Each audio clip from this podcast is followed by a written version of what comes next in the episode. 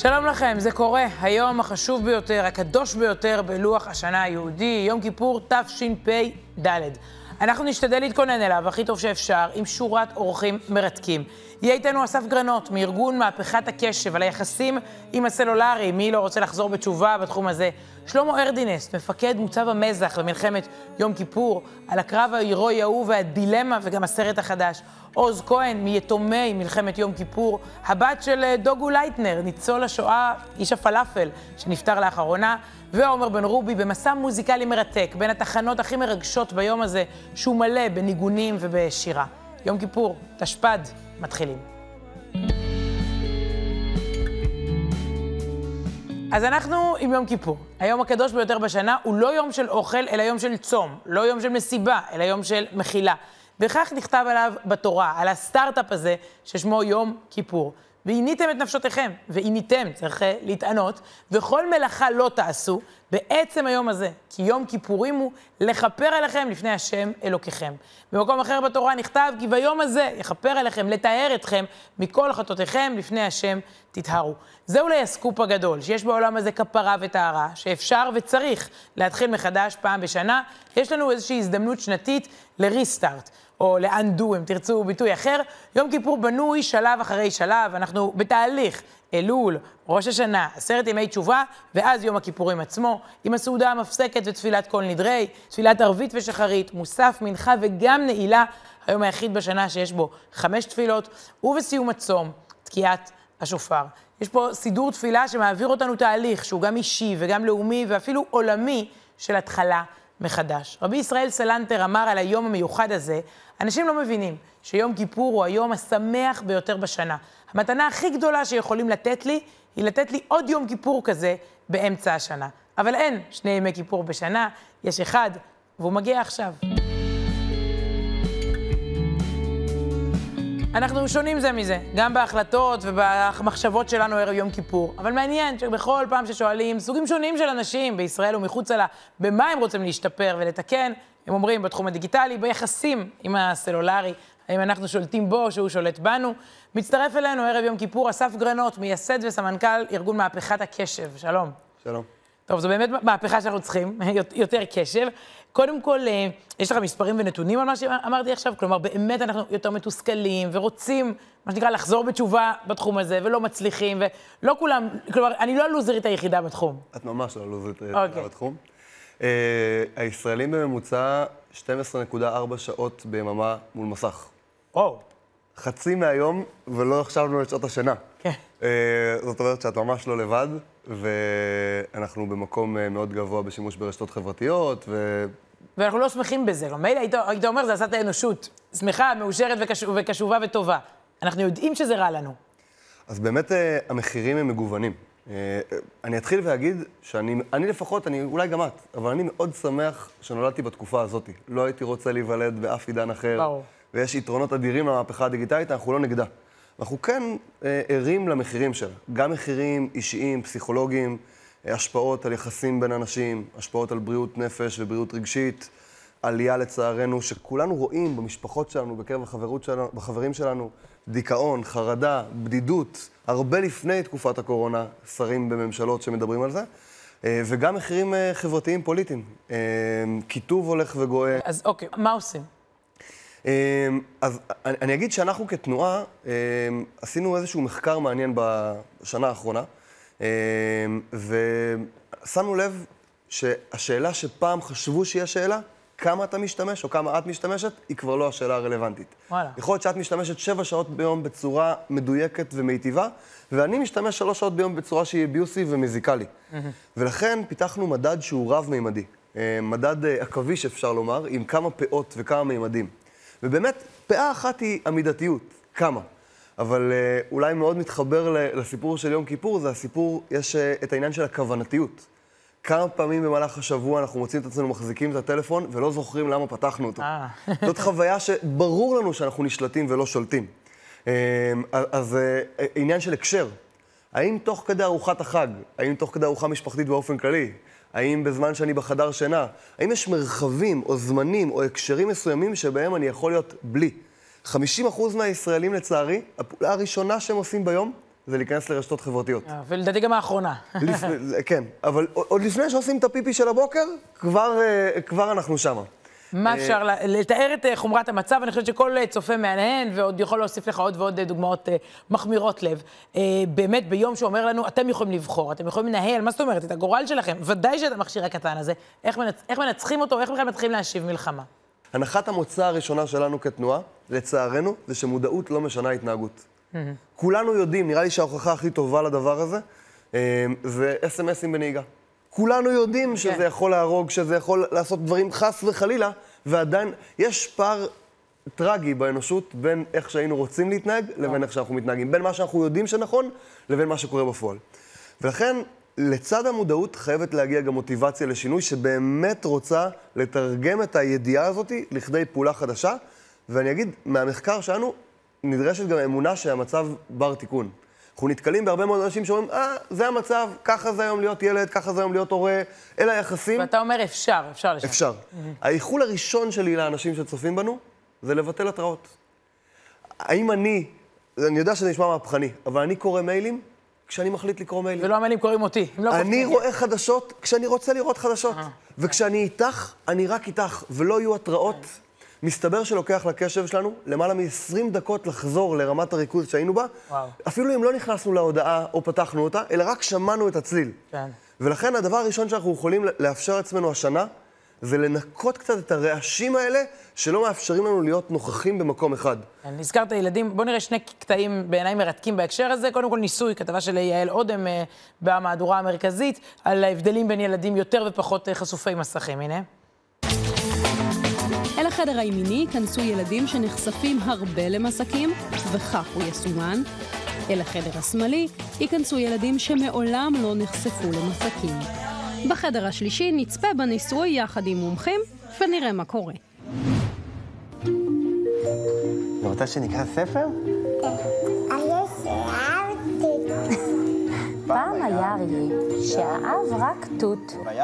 רק החודש פורסם מחקר ישראלי-אמריקני חדש, שיתוף פעולה של הטכניון ובית החולים בסינסינטי, אוהיו, שמצא בעזרת MRI שמוחם של ילדים בני 3 עד 5 הנחשפים לזמני מסך ארוכים מתעצב שונה ממוחם של ילדים שנחשפים לספרים. ומאז הוא אוכל רק מה שאימא שלו. הוא פחות מפותח באזורי הדמיון והקשב. הוא אוכל ביצה, ולחם, וגבינה לבנה, והוא כבר לא הנה, בוכה. את רואה? היא חסרת סבלנות, היא מוסחת הרבה יותר בקלות.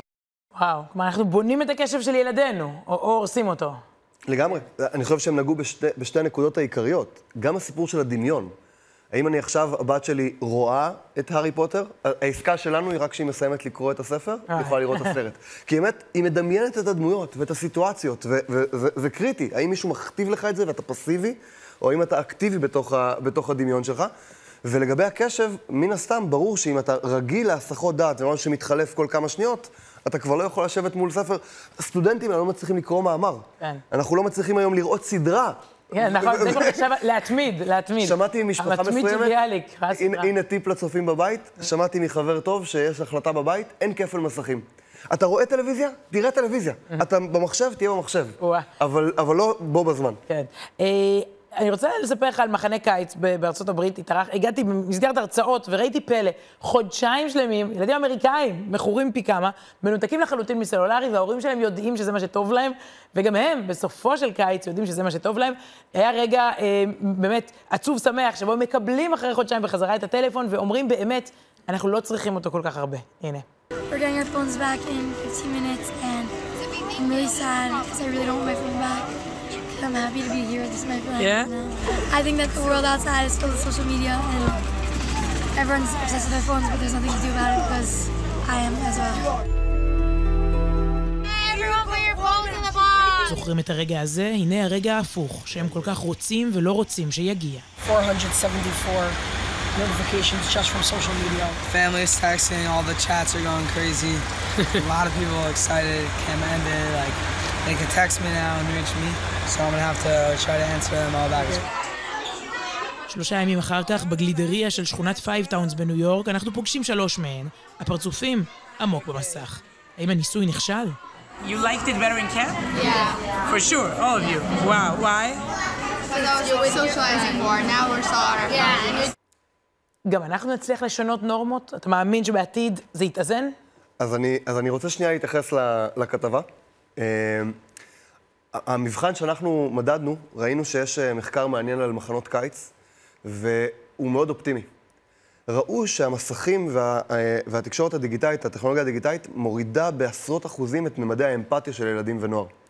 ובדקו במחנה קיץ, עשו להם מבחן אמפתיה לפני המחנה, לפני שלקחו להם את הטלפון, ועשו את המבחן שוב פעם אחרי כמה שבועות שהם קיבלו את הטלפון, וואו. ומדד האמפתיה חזר להיות כמעט מה שהוא היה לפני. זאת אומרת שכשאנחנו מאמנים את השרירים האלה של קשב, של נוכחות, של יכולת להיות בשיח, אנחנו מחזירים לעצמנו מיומנויות שבעיניי הם חלק מהמיומנויות האנושיות שלנו. ובהקשר הזה אני חושב ש, אה, שיום כיפור, או, או, או החגים שאנחנו מתעסקים בהם, זאת ההזדמנות לנצל את הכוח שלנו כקהילה, ולהבין שאני, לדוגמה, אני לא קובע מתי הבת שלי תקבל טלפון. ברור שאני קובע. אבל אם כל שאר ההורים קונים את הטלפון לילדים שלהם, אני לא אדיר אותה חברתית משם. ולכן היכולת להתאגד כקהילה ולהחליט שעכשיו אנחנו דוחים את גיל רכישת הסמארטפון, או ארגון שקובע לעצמו נורמות שמאפשרות איזון בית עבודה, פחות שחיקה, פחות סטרס, כן. הרבה יותר קל ביחד מאשר לבד. אסף גרנות, ארגון מהפכת הקשב, תודה, שנה טובה. אני מאחל לנו יחסים בריאים, מיטיבים יותר. אולי זו ההזדמנות לעדכן מ-2024, 2023, סליחה. תשפ"ד. אה, שהחשבון נפש שלנו יהיה גם חשבון נפש דיגיטלי. לשאול את השאלה מה מיטיב איתנו, עוזר לנו, נהדר. ומה שפוגע בנו, במערכות יחסים שלנו, אולי עדיף לצמצם. תודה. עכשיו שלום לזהבה קור. שלום. סופרת, מדריכה בבית העדות להנחלת השואה בניר גלים, וגם הטייטל האמיתי זה הבת של דוגו.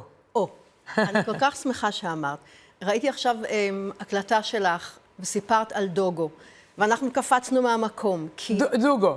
לגמרי, זאת אומרת, אבל אני אחזיר לך, כי אבא קרא לך מאירה הר סיוון.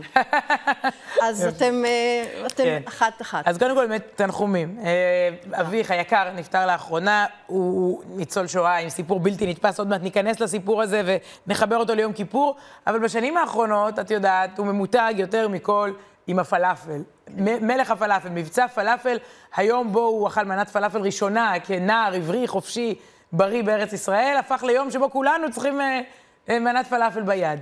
זה מדהים, זה באמת משהו, איך, איך את מסתכלת, בעיקר עכשיו אחרי שנפרדתם ממנו, איך את מסתכלת על זה? אה, אנחנו עכשיו עדיין בתוך השלושים, וחזקה עלינו אה, הוראתו של אבא לא להיות עצובים.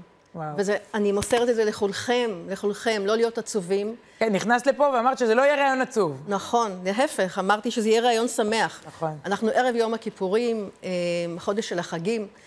למרות שהחודש של החגים אצל אבא אז היה לא פשוט. זאת אומרת, אה, אויבינו בכל הדורות תמיד ידעו מתי יש לנו חג, מתי יש לנו מועד, והם כיוונו לשם, לא סתם מלחמת יום הכיפורים והסלקציות בראש השנה, ביום הכיפורים, והכניסה לקרמטוריום בשמחת תורה.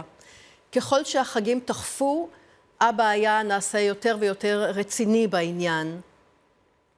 היו לו זיכרונות, אה, אולי הסיפור, באמת, שוב, הוא כאילו מזוהה עם אה, שמחת חיים ופלאפל, אבל הסיפור שאת הזכרת, שקרה ממש בתשרי, בימים האלה, בשמחת תורה, ממש. אני לא מכירה עוד, עוד מקבילות כאלה של ילדים שכבר נמ- נמצאים בתאי הגזים ומוציאים אותם החוצה ברגע האחרון. הם היו 50 ילדים מתוך 500 שהוכנסו לבניין הקרמטוריום, ופתחו את הדלת והוציאו אותו ואותו ורמזו לו, ועוד אחד קפץ ונעשה הילד 51, והוציאו אותם החוצה במכות, כי היה צריך לפרוק רכבת של תפוחי אדמה שהגיעה אה, בשביל הגרמנים. וואו, והם הם ניצלו, הם, הם לעבודה. שמעו את חבריהם נכנסים לתאי הגזים, והם ניצלו, הם כי לא הייתה סתם. איזושהי עבודה דחופה. הם נכנסו איתם לשם, עם כל המאמה, תת... אה, אה, ושם תמיד אבא חוזר על זה, אבינו מלכנו, אומר, כל הדרך אב- אמרנו אבינו מלכנו. אבינו מלכנו, ואז כשאבא מוציא קבוצות, הוא עשה את זה 38 פעמים בכיף, לא כולל הפעם שהכריחו אותו בתור ילד בן 14. וואו. הוא מוציא קבוצות והוא אומר להם, בואו חבר'ה, בואו, אנחנו עכשיו נלך מפה עד לקרמטוריום חמש. והוא אומר להם, אבל בואו נתחיל ונאמר, כל אחד יאמר אבינו מלכנו. אגב, כמה אבינו מלכנו יש? הם מתחילים לדקלם, ואז הוא אומר להם, מה איתכם? אחד. והם יוצאים אה. לדרך. וואו. אז זה האופי של אבא, שקראו לו אברהם דובד בבית, אברהם דוד. אה, אז כל הדוגו דוגו זה- זה. כשם חיבה- אברהם דובד, דוגו, אה, ככה זה נשאר. כן, והוא באמת, אני חושבת שרבבות, אפילו מאות אלפים לאורך השנים, ככה, נחשפו לסיפור, פגשו אותו, שמעו אותו. אה, בואו נראה טעימה אחת קטנה כזאת מהרוח שהוא היה מביא לקבוצות. האלה. איזה יופי. רודולף הס היה אחראי לרצח מיליון מאה אלף יהודים, ביניהם את האימא שלי, האחיות שלי. זה המקום, אנחנו חייבים למכור, למקום את, ה, את הרצח היהודים. ככה נצעק עם ישראל חי, שגם אלוהים ישמע.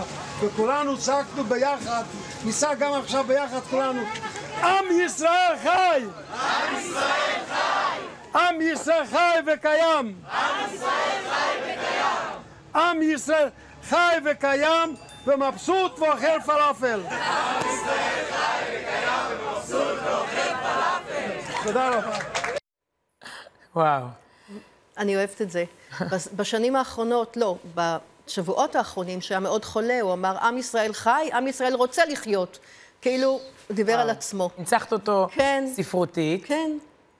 כתבת עליו גם על, על השם המיוחד שלו, וגם על... אה, כן. על הכל, בלי לדעת שזה עליו בכלל.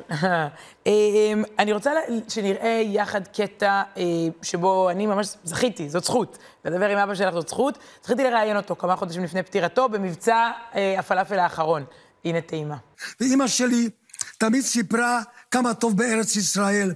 כל כך טוב, אנחנו בקרוב נעלה לארץ ישראל, שבילקה לח, לחמניות גדולות על העצים. ועל זה אני חולם במצעד המוות שאני יוצא, שאני יוצא מבירקלון. זה יום של אהבה, של שמחה, בעיקר יום של איחוד, שכולנו זוכרים את אותם מאות אלפים שנפלו בדרך ולא שרדו כמוני. אתה אכלת היום פלאפל עם נשיא המדינה, ואתה רואה את התמונות מכל העולם. יהודים, מצרפת, בדובאי אכלו היום פלאפל, בארצות הברית, אה, כי זה הסיפור הפרטי שלך, הוא הסיפור הלאומי שלנו, ואנשים ממש מקדישים, אומרים שהם אוכלים את הפלאפל וחושבים על הסבא או על הסבתא שלהם. מאיפה כוחות החיים של כל הדור הזה שלכם? לא רק לאכול פלאפל, אלא לחיות ולבנות.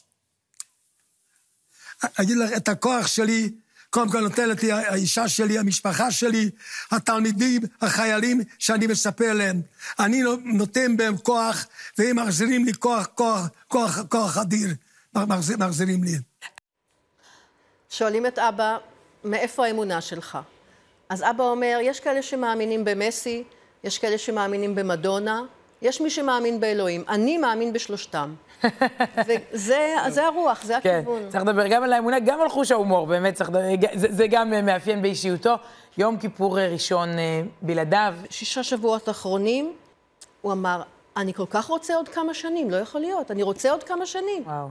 אחר כך הרגענו את עצמנו שבעצם אבא כבר ניצל את כל הרזרבה.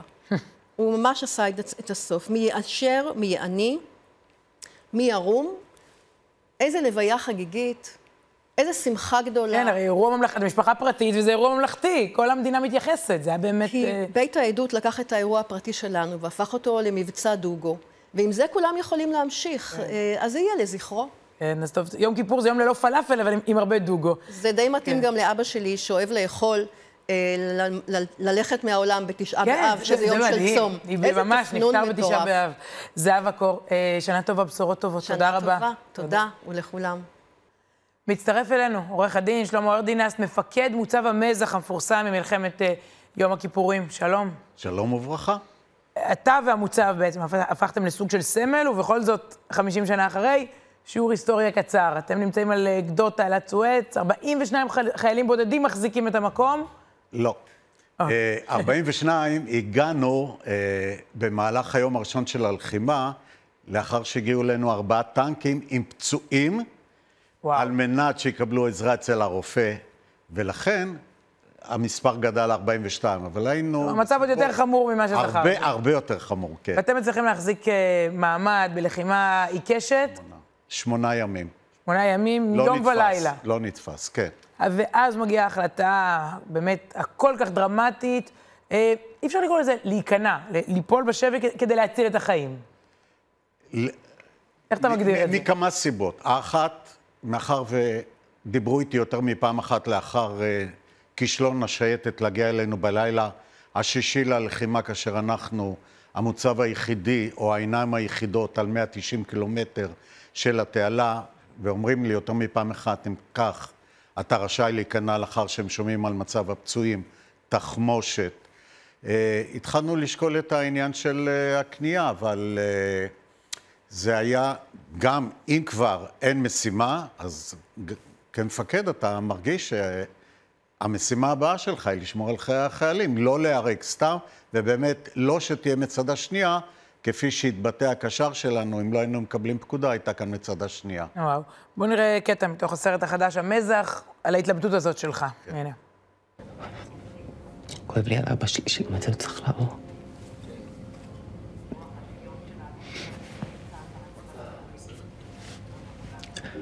כל המשפחה שלו הלכה בגטו לודג'. עבר את אושוויץ, מספר על היד, עבד בכבשנים הכי גרוע שיכול להיות. בשביל מי שהיה מוזלמן בשואה, אתה יודע מה זה לראות את הבן שלך עם מדים של קצין בצבא יהודי? אלה פה שמדברים איתי על כניעה, לא חושבים על איך אני אוכל לחזור הביתה. איך אני אוכל להראות את הפנים שלי ברחוב, בשכונה. איך אני אוכל להסתכל לאבא שלי בעיניים. וואו. וזה אתה? זה אני. ואז מגיעה ההחלטה, כפי שנימקת. החלטה שמביאה אתכם לשבי המצרי, זה לא שהחלטת ו- ו- ובחרת בחיים, בחיים מאוד מאוד קשים. הדבר העיקרי הוא שאף לא חייל או סמל שהיה למעלה עד הרגע האחרון ולחם, הסכים להיכנע, הייתי צריך לשכנע אותם. השתכנעו. המוטיבציה כבר, הרוח שהייתה, הרי מה החזיק אותנו? לא הנשק הישן ולא הפצועים, מה שהחזיק אותנו זה באמת הרוח. וברגע שזה כבר לא היה, כן. אף לא עליי השמיים. וכאן אתם מגיעים אה, אל, אל, אל השבי בעצם, תקופה גם היא מסויטת, אין דרך אחרת ל- להגדיר. ללא שום הכנה בין מלחמה לבין שבי, כן, כן. שזה הנה, בלתי תמונות שלכם. מקהיר מאותה תקופה, באמת הייתם אז... אה, זה, זה, זה גם סוכר וגם אה, כן. דאגו לכם מאוד, והכל הכל על רקע יום כיפור, שאנחנו ככה בערבו. אה, אני רוצה לדבר רגע על, על, על רגעי יום כיפור, שבהם פרצה המלחמה, הנה שוב מתוך הסרט, תפילת כל נדרי במוצב, נשמע ממך אחר כך על המשמעויות כן. ההיסטוריות של היום הזה.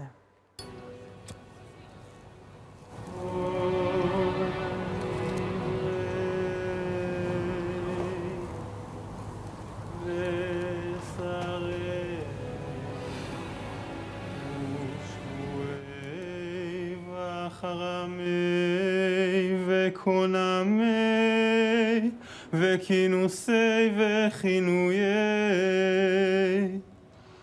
דין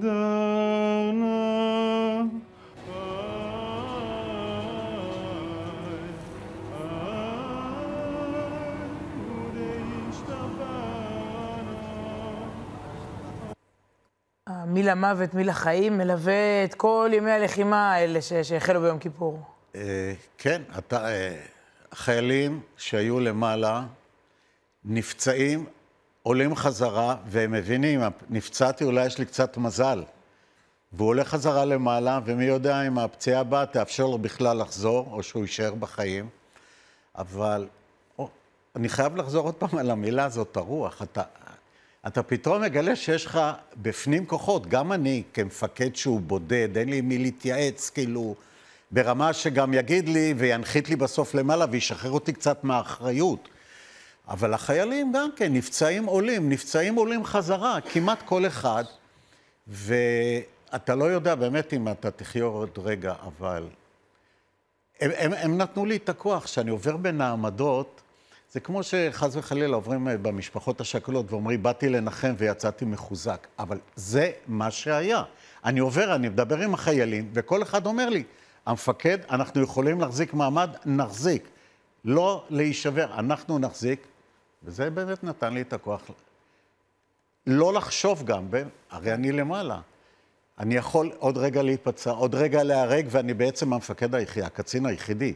אני מ"פ, מפקד המוצב נפגע בהפגזה בלילה הראשון. ובאמת, אה, רק, אה, רק אותה רוח, רק אותה נחישות של החיילים למעלה, של דבקות במשימה, אה, פשוט מנטרלת מי יחיה ומי ימות. וכשכל הרוח הזאת עוברת לתא צינוק קטן בכלא מצרי, זאת התמודדות אחרת לגמרי, קרב שאולי קרב על השפיות. כמה ימים הייתם שם בפנים? אה, קרוב לחודשיים. אני חזרתי בקבוצה האחרונה. היום אתה יודע שזה היה חודשיים, כשאתה בפנים אתה לא יודע מתי זה נגמר. כשהיית, כשהלכנו לשבת, זה עוד אחד הדברים להחליט כן או לא, הדבר היחידי שעלה לי לראש, זה השבויים האמריקאים שכבר יושבים למעלה מעשר שנים. אז אם הייתי בן 21, אני תיארתי לעצמי שאם אני אשרוד, אז בסביבות גיל 30-35 אני חוזר לארץ, ואז רק מתחיל אולי את החיים, ומי יודע איך מתחיל, כן. וואו. זה עוד אחד השיקולים הקשים ש... מה נותן מת- כוח שם בפנים, בשבי? איך עוברים את זה? ראשית, הרבה אמונה. אה, ולאט לאט אתה לומד להסתגל. א', אמונה, ואתה עושה את הדברים הכי קטנים, עד שאתה סוף סוף מקבל איזושהי פיתה. אתה חותך אותה לחתיכות על מנת כל פעם כאילו לברך לפני, לברך אחרי. דברים קטנים.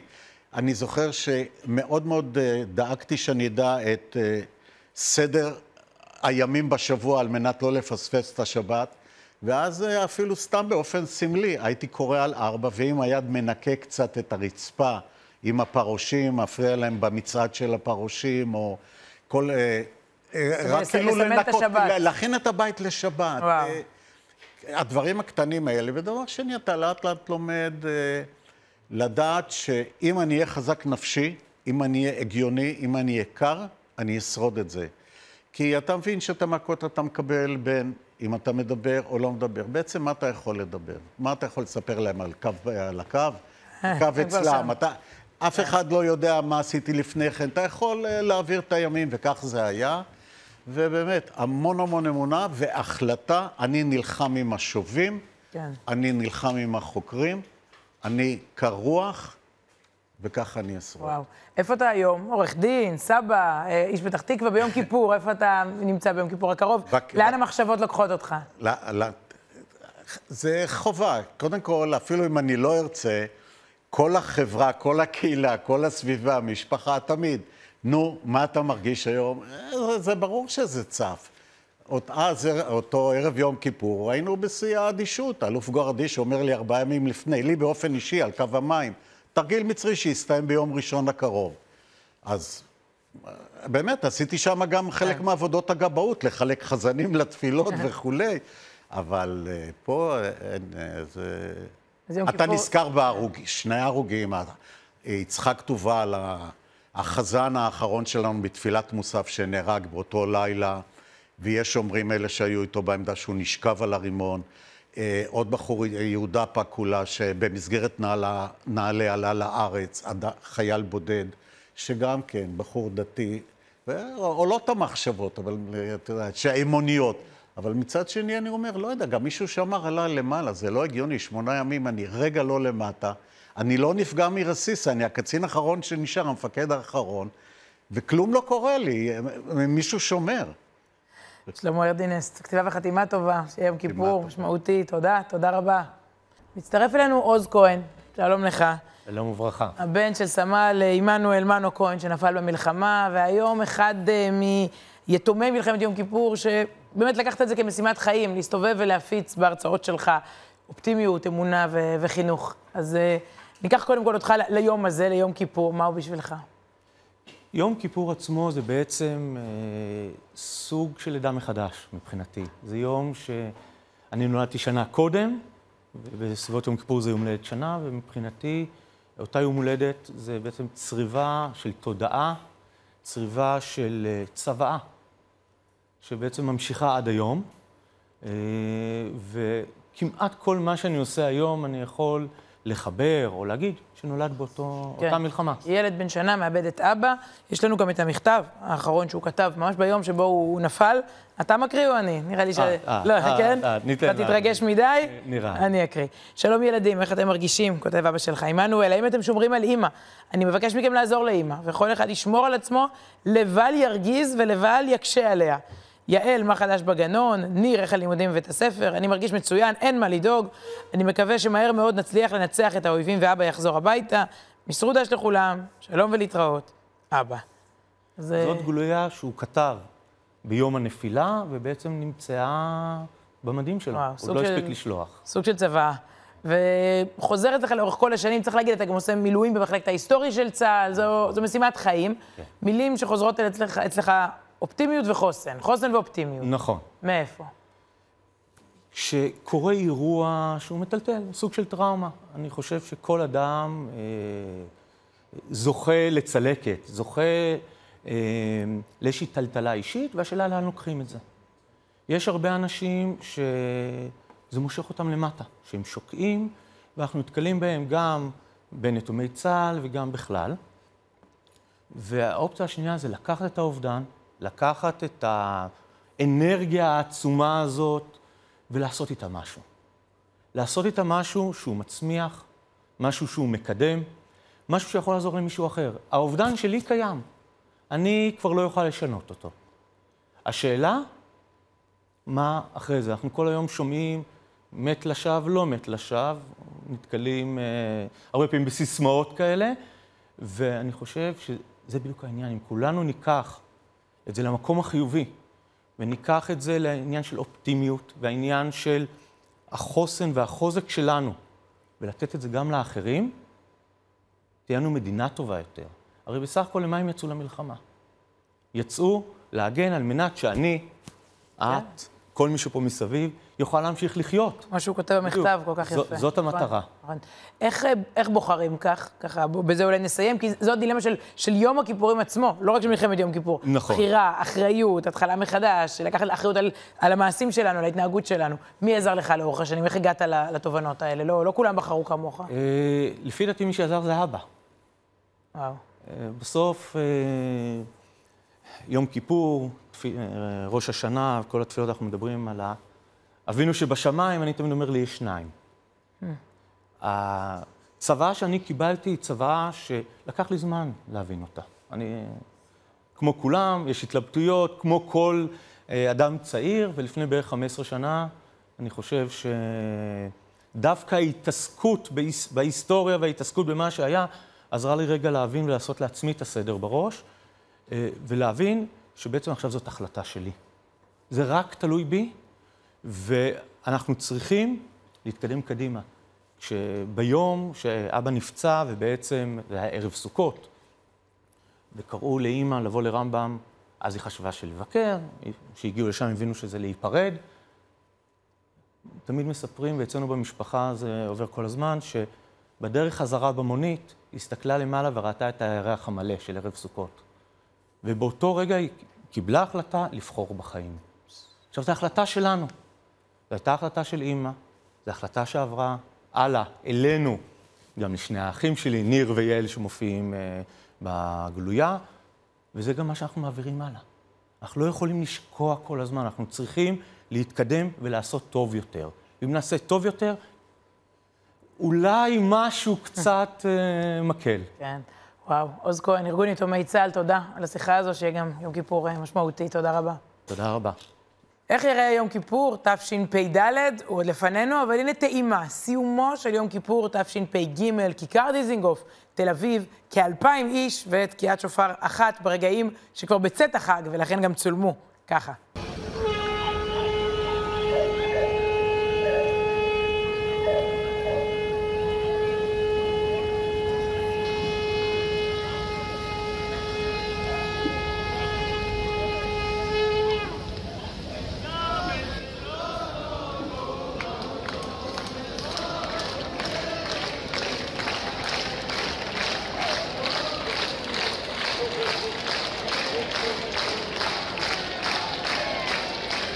הנה סיפור ששמעתי בשנה שעברה בכיכר דיזנגוף בתל אביב, אה, מפי הרב אסף טבצ'ניק. הוא מספר על אה, חסיד שאחרי תקופה ארוכה הפסיק להגיע לרב שלו, לרבי, לתקופת החגים. וכך הוא הסביר. הוא אמר, כל השנה אני לא מתנהג כמו חסיד של הרבי, אני לגמרי מנותק, לא מתלבש ולא מדבר ולא נוהג כמו שנהוג כאן. אני יוצא לעיר הגדולה, לביזנס, לעסקים. פתאום בחגים אני חוזר ומתחפש, אני צריך לעשות כאילו, מה, אני צבוע? ענה לו הרבי, להפך. כל השנה אתה מחופש, זה לא באמת אתה. כשאתה מגיע אליי לחגים, כאן אתה אמיתי. זה לא עניין של כמות, זה עניין של איכות. רוב ימות השנה אתה רחוק, אבל כשאתה כאן, אתה קרוב, וזה מי שאתה באמת. ועכשיו, כך אמר לנו הרב טבצ'ניק, שם בכיכר דיזנגוף בתל אביב, עכשיו תסתכלו עלינו פה מסביב. אנשים באמת מכל הסגנונות, המגזרים, הגילאים, שמילאו את הכיכר כדי להיות יחד ביום הכיפורים. כל השנה אנחנו שומעים על מחלוקות וקיצונים וניכור ומתחים.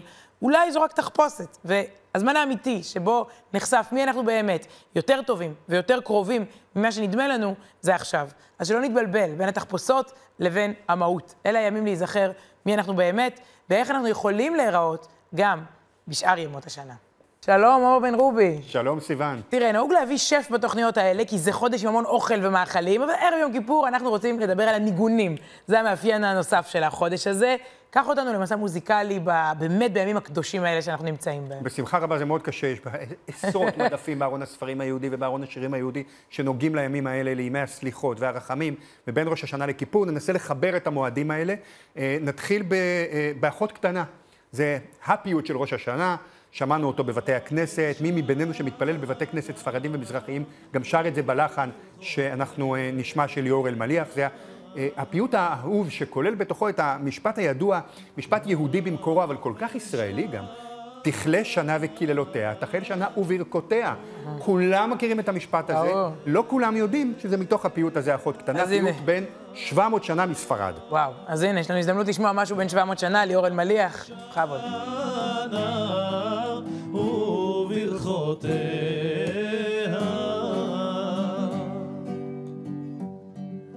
תחל שנה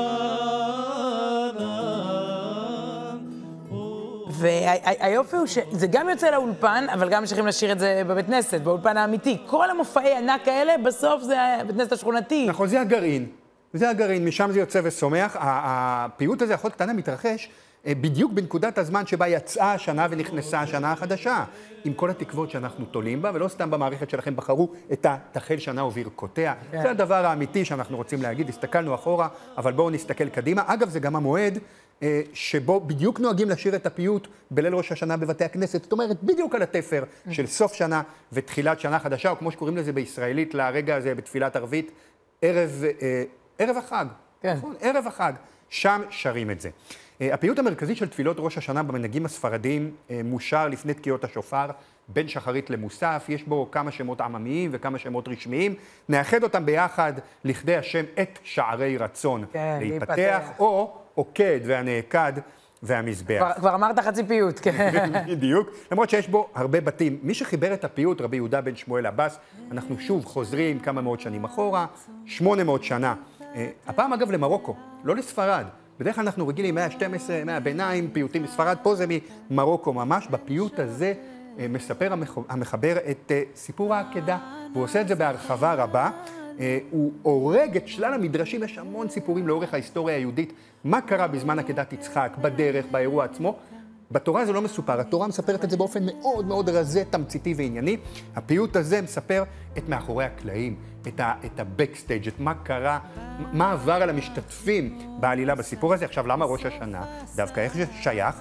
המקום המרכזי שתופס סיפור העקדה בתפילות ראש השנה הוא בגלל שזה אחד המעשים, המעשה של אברהם אבינו, מעשה האמונה הגדול הזה, המבחן שבו הוא עמד, אחד מהמעשים הגדולים בתולדות עם ישראל, שביכולתו לעורר רחמי שמיים. כלומר, תראה מה אבינו עשה בשבילך הקדוש ברוך הוא, בוא אתה, הקדוש ברוך הוא, תעשה עכשיו בשבילנו, כשאנחנו לקראת יום הדין. וואו. קח אותי למוזיקה הישראלית הפופולרית, פיוטים מודרניים. זהו, עכשיו היינו במאה ה-12 במרוקו, היינו במאה ה-13 בספרד, עכשיו שיר חדש, מה זה חדש? פה מהאריזה, כולה בין 55 שנה, 54 שנים. בשנה הבאה, עם הפזמון הכל כך ידוע, עוד תראה, עוד תראה, כמה טוב יהיה בשנה בשנה הבאה. כן. סיוון, זה שיר משמח שנכתב בנסיבות עצובות. אה, אהוד מנור כתב אותו לזכר אחיו הצעיר יהודה, שנפל במלחמת ההתשה. הרעיון הוא, עוד תראה, עוד תראה כמה טוב יהיה בשנה הבאה, זה דומה לאחות תכלה, קטנה. נכון, תכלה שנה וקללותיה, אבל תחלו שנה וברכותיה. כלומר, יושב פה אח שכול, עוד צעיר, אהוד מנור, ונותן לנו את ה... מזריק לנו את, ה... את האופטימיות הזאת. אח שלי נפל בשנה שחלפה. וואו. אבל בשנה הבאה, אתה, אחי הנופל, עוד תראה כמה טוב יהיה. כלומר, צריך להיות אהוד מנור בשביל להצליח כן. לכתוב ככה. ונשב על המרפסת, והציפורים הנודדות, הכל שם באמת. וצריך להיות נורית הירש בשביל להפוך את המילים, אומנם מלאות התקווה, אבל גם עצובות, להפוך אותם לשיר חגיגי. הביצוע המקורי של אילן ואילנית, בעל ואישה אגב, באותה תקופה. כן, אנחנו שומעים, שומעים ורואים הכל ברקע, וקופצים, אפרופו פייטנים מודרניים, איש היריבו הוא אחד מהם. זה נכון, וזה גם מחבר אותנו בין ראש השנה ליום כיפור, כי זה פיוט שיפה, כמו שאומרים, לשני המועדים. אנחנו מדברים באוכילה, אה, אותו פיוט של הימים הנוראים ששייך גם לראש השנה, גם לכיפור. זה נקרא פיוט מקדים. זה הפיוט שלפני התפילה, זה פיוט שבאמצעותו שליח הציבור, החזן עומד על הבמה, והוא מבקש רשות מהקדוש ברוך הוא להתחיל בתפילה. זה מה שקורה בפיוט הזה. עכשיו, יש מצב שזה הפיוט הקדום ביותר שאנחנו שומעים היום. אה. אמ, הזהות המדויקת של המחבר, מי כתב, מתי הוא כתב, לא ידועה. לפיוט יש לא מעט לחנים במהלך השנים בתולדות המוזיקה היהודית, אבל הלחן המוכר והנפוץ מביניהם הוא לחן בן זמננו, נכון. של הרב הלל פלאי, אה, וזה הפך, בטח בחברה הדתית, לאחד מהשירים הכי אהובים של ישי ריבו, אדם שיש לו עשרות שירים כן. אהובים, והנה הוא הביא להיט, פיוט של הימים הנוראים, ביצוע שהוא כולה בן ארבע שנים. הנה טעימה.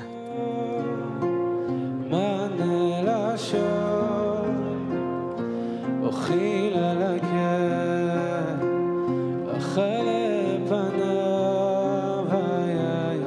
תראה, לא תצא מהאולפן הזה בלי אדון הסליחות, נכון? אנחנו לא, לא חשבת. את אוכילה. כן, תראי, אדון הסליחות, אה, יפה אמרת בהגייה הספרדית, אדון הסליחות מחזיק אה, בכמה שיאים. הוא גם מפיוטי הסליחות הקדומים ביותר, וגם, אני חושב שהוא כזה שיצא ראשון ובגדול מבתי הכנסת, והפך ללהיט ישראלי עכשווי. זה קרה כבר, לוותיקים בינינו נזכיר שזה קרה כבר אצל יהורם גאון ויוסי בנאי, לפני עשרות שנים, יותר מחמישים שנה. אבל לאחר מכן עם נקמת הטרקטור, שעשו לזה ביצוע כן. אורקיסטי מפתיע מאוד בתחילת שנות ה-90 ועוד אין ספור ביצועים. זה ש- שיר שהפך לסמל של הסליחות הספרדיות, וכמי שגדל, אני, בבתי כנסת ספרדים, אני חייב להעיד, סיוון, גילוי, שהעוצמה הרבה שבה פגשתי את הפיוט הזה בנעוריי החילוניים, העוצמה הזאת גרמה לי לרצות להתחזק עוד. וואו, כן, זאת אומרת, אצלי זה בא מהפיוט. מהפיוט. אז הנה, הנה הוא. ביצוע קלאסי של דוד דאור.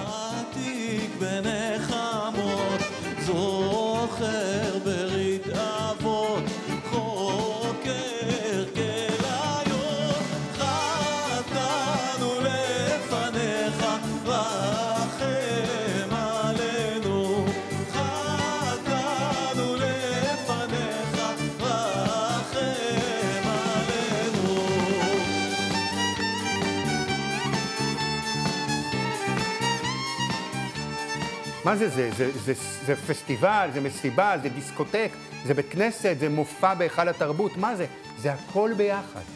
ואתה ממשיך איתנו לנקודה שבה מישהו היה לו אומץ להלחין מעצמו פיוטים. אני זוכרת ראיון שלי עם מאיר בנאי, זיכרונו לברכה, שהוא אומר, אני מפחד לגעת, זה של סבא, זה של אבא, אבל אני כן מלחין מחדש. אני, יש לי את הפרשנות, את האמירה שלי. אני זוכר את הכתבה הזאת שלך עם מאיר בנאי לחדשות, זה היה בשנת 2007, ואת זכית לפגוש אותו ועשית איתו אז כתבה על אלבום המופת שהוא הוציא, שמה קולי, אלבום פיוטים שזכה להצלחה רבה ומפתיעה בזמן קצר מאוד ואצל קהל מאוד מגוון, חילוני ברובו. אחד מהלהיטים הגדולים באלבום הוא השיר לך אלי, פיוט של רבי אברהם אבן עזרא. שוב אנחנו חוזרים, כהרגלנו בימי הסליחות, לספרד של ימי הביניים. הפיוט הזה אה, מושר אה, בבתי הכנסת של הספרדים ועדות המזרח בליל כיפור. אה, על ההתחלה, כלומר, בזמן שאנשים מתכנסים לתפילה, מגיעים, תופסים את המקום שלהם, אחרי סעודה מפסקת, המצב עוד מעולה. בשלב הזה, מתיישבים להם, בכיף שלהם, שרים בית אחרי בית אחרי בית אחרי בית, עשרות בתים בפיוט לחיילי. עוד לפני כל נדרי כל זה קורה. מאיר בנאי לא נצמד, כמו שאת אומרת, ללחן המסורתי מבית אבא או מבית סבא, אלא חיבר מנגינה חדשה, ויצר דבר מדהים, הוא יצר מהפיוט העתיק הזה שיר ישן חדש, בלוז רוק יהודי עכשווי, ישראלי. ממש. הגבעתרון. ואלה החיבורים הכי, אפשר להגיד, מע- מעניינים, יצירתיים, קיבוץ גבע, פיוטים. וזה, אלה בדיוק החיבורים, ש... בשביל זה באתי פה לדבר איתך. כי אלה החיבורים שאנחנו צריכים עכשיו, במקומות אחרים אנחנו מתקשים לראות את זה, במוזיקה ובתרבות, כן. נתנה תוקף, הוא נתנה תוקף, צריך להגיד. פיוט אשכנזי מימי הביניים, מיוחס לרבי אמנון ממגנצה, שמת על קידוש השם. עכשיו, זו דוגמה ללחן חדש, שנולד בקיבוץ, והפך ללהיט חסידי, ואפילו נכנס לתפילות בבתי הכנסת של חסידים.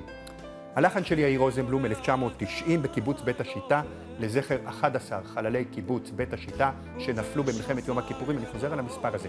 11 חללים במלחמה אחת מקיבוץ אחד. יאיר רוזנבלום מסתובב שם בקיבוץ, באים אליו ואומרים לו, אנחנו רוצים לעשות טקס זיכרון לחללים, ואז uh, תלחין לנו משהו מתוך התפילה, הוא פותח, בהתחלה הוא חושב כל נדרי, הוא ממשיך לדפדף, הוא זכר תפילות אשכנזיות, אגב, מבית אבא הדתי בתל אביב של תחילת המאה ה-20, ואז הוא מלחין את "ונתנה תוקף". הביצוע של הגבעתרון עם הסולן המנוח חנוך אלבלק, אה, הוא חובש כיפה בזמן ביצוע השיר. לא מובן מאליו בקיבוץ. ובשופר גדול ייתקע, וכל דממה דקה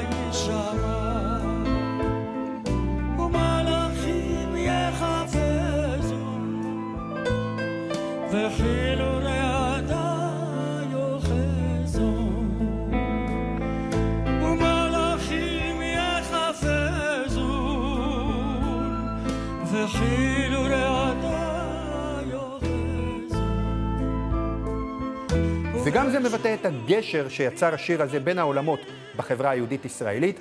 שוב, מחזור תפילה אשכנזי, קיבוץ במאה ה-20, מלחמת יום כיפור ולהיט, שהוא היום נחשב להיט במוזיקה החסידית. אני מגיע להתפלל אצל חב"ד בחדרה, ולהפתעתי הרבה, פתאום אני שומע שהם שרים את אונתני תוקף בלחן הזה. אני אומר, הם יודעים, יאיר רוזנבלום, קיבוץ בית השיטה? אולי לא, אבל זה גם לא משנה כבר. וואו. זה עומד בזכות עצמו. נסיים, אי אפשר בלי נעמי שמר? אחד מהסמלים של מלחמת יום כיפור, עכשיו אבא שלי יושב בבית מבסוט, אומר, הנה, יש לו יהי, אני רגוע. הילד עוד נשאר באזור שלנו. תפילה יהודית ישראלית. אימא שלי נרגעה בגבעתרון. אז הנה, כן, אז אנחנו תמיד משלמים מס להורים, כי מגיע להם. מה זאת אומרת? זו תפילה יהודית ישראלית מן המאה ה-20. סיוון, אני אומר בכוונה, זה לא רק שיר, זו תפילה. זאת הוכחה שלא הפסקנו מעולם לכתוב תפילות ופיוטים. אנחנו ממשיכים לעשות את זה, כולל כאן במאה ה-20, כולל בארץ הקודש. בהתחלה נעמי שמר, אגב, הלבישה את המילים העבריות שלה, שהיא כתבה על הלחן של Let It Be, של הביטלס, אחד לאחד, הדביקה, הצמידה. ויצרה ככה תרגום מבריק. Let It Be שווה לו יהי, המצאה של נעמי שמר. אגב, בהשראת פסוק מספר בראשית, דברים של להבן, ליעקב אבינו, שאומר לו יהי כדבריך. עכשיו, למה זה כל כך מבריק? כי לפני כן, איך היו מתרגמים? את זוכרת שהיו מתרגמים פעם, היו כן. הדלתות, כן, האבנים המתגלגלות. חיפושיות הקצב. אז גם כאן היו מתרגמים את השיר Let It Be, שיהיה. ככה היו מתרגמים את זה. היא לא אהבה, זה היה נשמע לה פשטני ביחס לגודל המסר והאירוע, והיא תרגמה את זה ללו יהי. בעלה של נעמי שמר, מרדכי הורוביץ, שמע שהיא ככה מתאמנת על הפסנתר, מנגנת את Let It Be של ביטלס, אבל שרה מילות תפילה עבריות חדשות שהיא חיברה, והוא אמר לה, רגע, רגע אשתי היקרה, פה מדובר, משפט קצת קשה להגיד אותו, אבל מדובר במלחמה יהודית, ולכן המנגינה של השיר צריכה להיות מנגינה יהודית. וואו. אז תלחיני מחדש. והיא אכן הלחינה מחדש, ולו יהי, והשאר היסטוריה, והלוואי, את יודעת מה? בואי נגיד פשוט, לו יהי. לו יהי. תודה. עומר בן רובי, שנה טובה ומוזיקלית. גמר חתימה טובה, סימן. אמן ואמן, ומה שיפה זה שנהנים לשיר מתוך המילים חתנו לפניך, שרים בשמחה, אתה יודע. אה, אה, כל כל המילים של היום הזה, שהוא לכאורה יום מאתגר וקשה לפנינו, יום כיפור, יום דין, עושים את זה עם, אה, עם חיוך ושמחה וניגון. זה דבר כי מדהים. הרי מדובר ביום הקדוש ביותר, אבל הוא לא יום עצוב. נכון. תודה רבה, תודה. ואנחנו לפני סיום אה, נספר לכם רק משפט, משפט אחד אחרון וחכם, שאמר רבי זושה מאניפולי, היינו במחוזות גם כאלה חסידיים. הוא אמר לפני יום הכיפורים, אני לא מפחד שאחרי שאני אפטר ישאלו אותי בשמיים למה לא הייתי משה רבנו. אני לא משה רבנו. אני לא מפחד שישאלו אותי בשמיים אה, אחרי 120 למה לא הייתי הרמב"ם, כי אני לא הרמב"ם. דבר אחד אני כן מפחד, אני מפחד שישאלו אותי למה לא היית זושה, למה לא היית אתה. זו מטרתו של יום הכיפורים, לשנות אותנו לטובה, לגרום לנו להיות הגרסה הטובה ביותר של עצמנו. תודה לכם, תודה לכל מי שהשתתף במסע הזה איתנו בשעה האחרונה, מקווים שהכנו אתכם טוב יותר ליום הקדוש, המיוחד והשמח הזה. שיהיה לכולנו יום כיפור משמעותי וטוב.